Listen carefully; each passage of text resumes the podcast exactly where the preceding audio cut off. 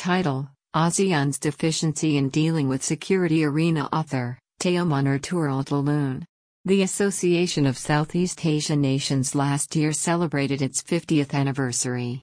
Since its establishment in 1967 by five countries in Southeast Asia, it expanded to 10 countries, first five plus Brunei, Vietnam, Laos, Myanmar, and Cambodia, and encompassed almost all of Southeast Asia. As it was mentioned in number of articles on its 50th anniversary, ASEAN during the past 50 years weathered the hot conflicts of the Cold War, domestic strife and turmoil in almost all of its member states, economic recessions and headwinds from beyond the region. It was also stressed in these articles that ASEAN has positioned itself at the center of the regional architecture and succeeded in exerting considerable influence over the peace and prosperity of East Asia. It strived for Southeast Asian integration and achieved the establishment of the first regional community in Asia under the title of ASEAN Community. It is possible to enhance the list of the noteworthy achievements of ASEAN during the last 51 years, especially in the area of economy oriented issues. The Council for Security Cooperation in the Asia Pacific has recently published its Regional Security Outlook for 2018. According to its website, CSCAP was established in 1993. Website introduces the Council as a non-governmental process for dialogue on security issues in the Asia Pacific.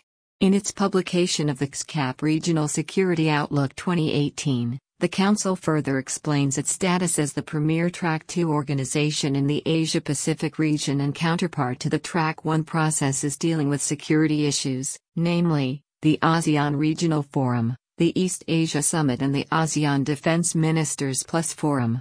Per these explanations, CAP provides an informal mechanism for scholars, officials, and others in their private capacities to discuss political and security issues and challenges facing the region. It provides policy recommendations to various intergovernmental bodies, convenes regional and international meetings and establishes linkages with institutions and organizations in other parts of the world to exchange information, insights, and experiences in the area of regional political security cooperation.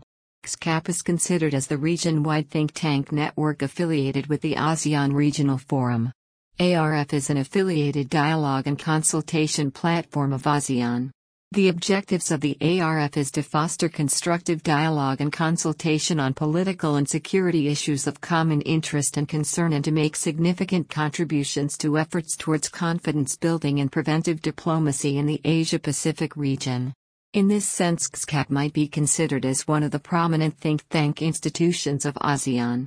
In the introduction section of the Regional Security Outlook for 2018, the editor of the publication states that during 2017, the international system appeared to slip more conspicuously into a gap between the established but besieged order and the still empty space of what might replace it. Editor's assessment of the ASEAN's involvement in the security arena is quite striking.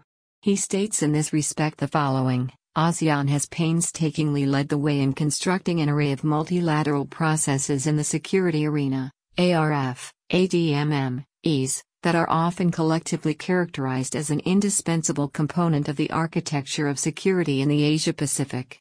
At the same time, ASEAN has also encountered mounting criticism for not developing an agenda for these processes that match the interests and authority of the participants, let alone what the region needed or, indeed, addressed the preferences that ASEAN has itself articulated on how the major powers should relate to the grouping.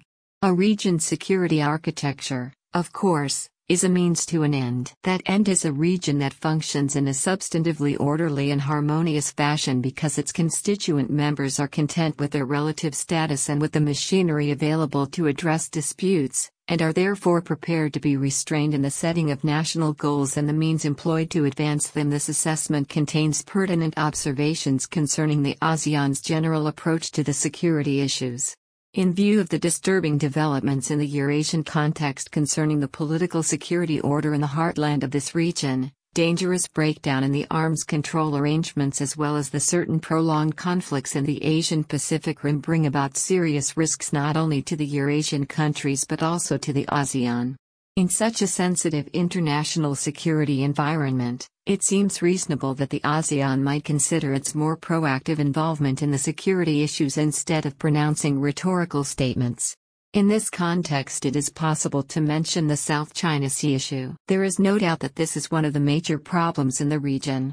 In spite of the fact that ASEAN has managed to present a position so far based basically on the expression of concerns regarding developments in the disputed waters, requests for a peaceful resolution and calls for a code of conduct has dramatically failed to find an effective way to deal with the issue.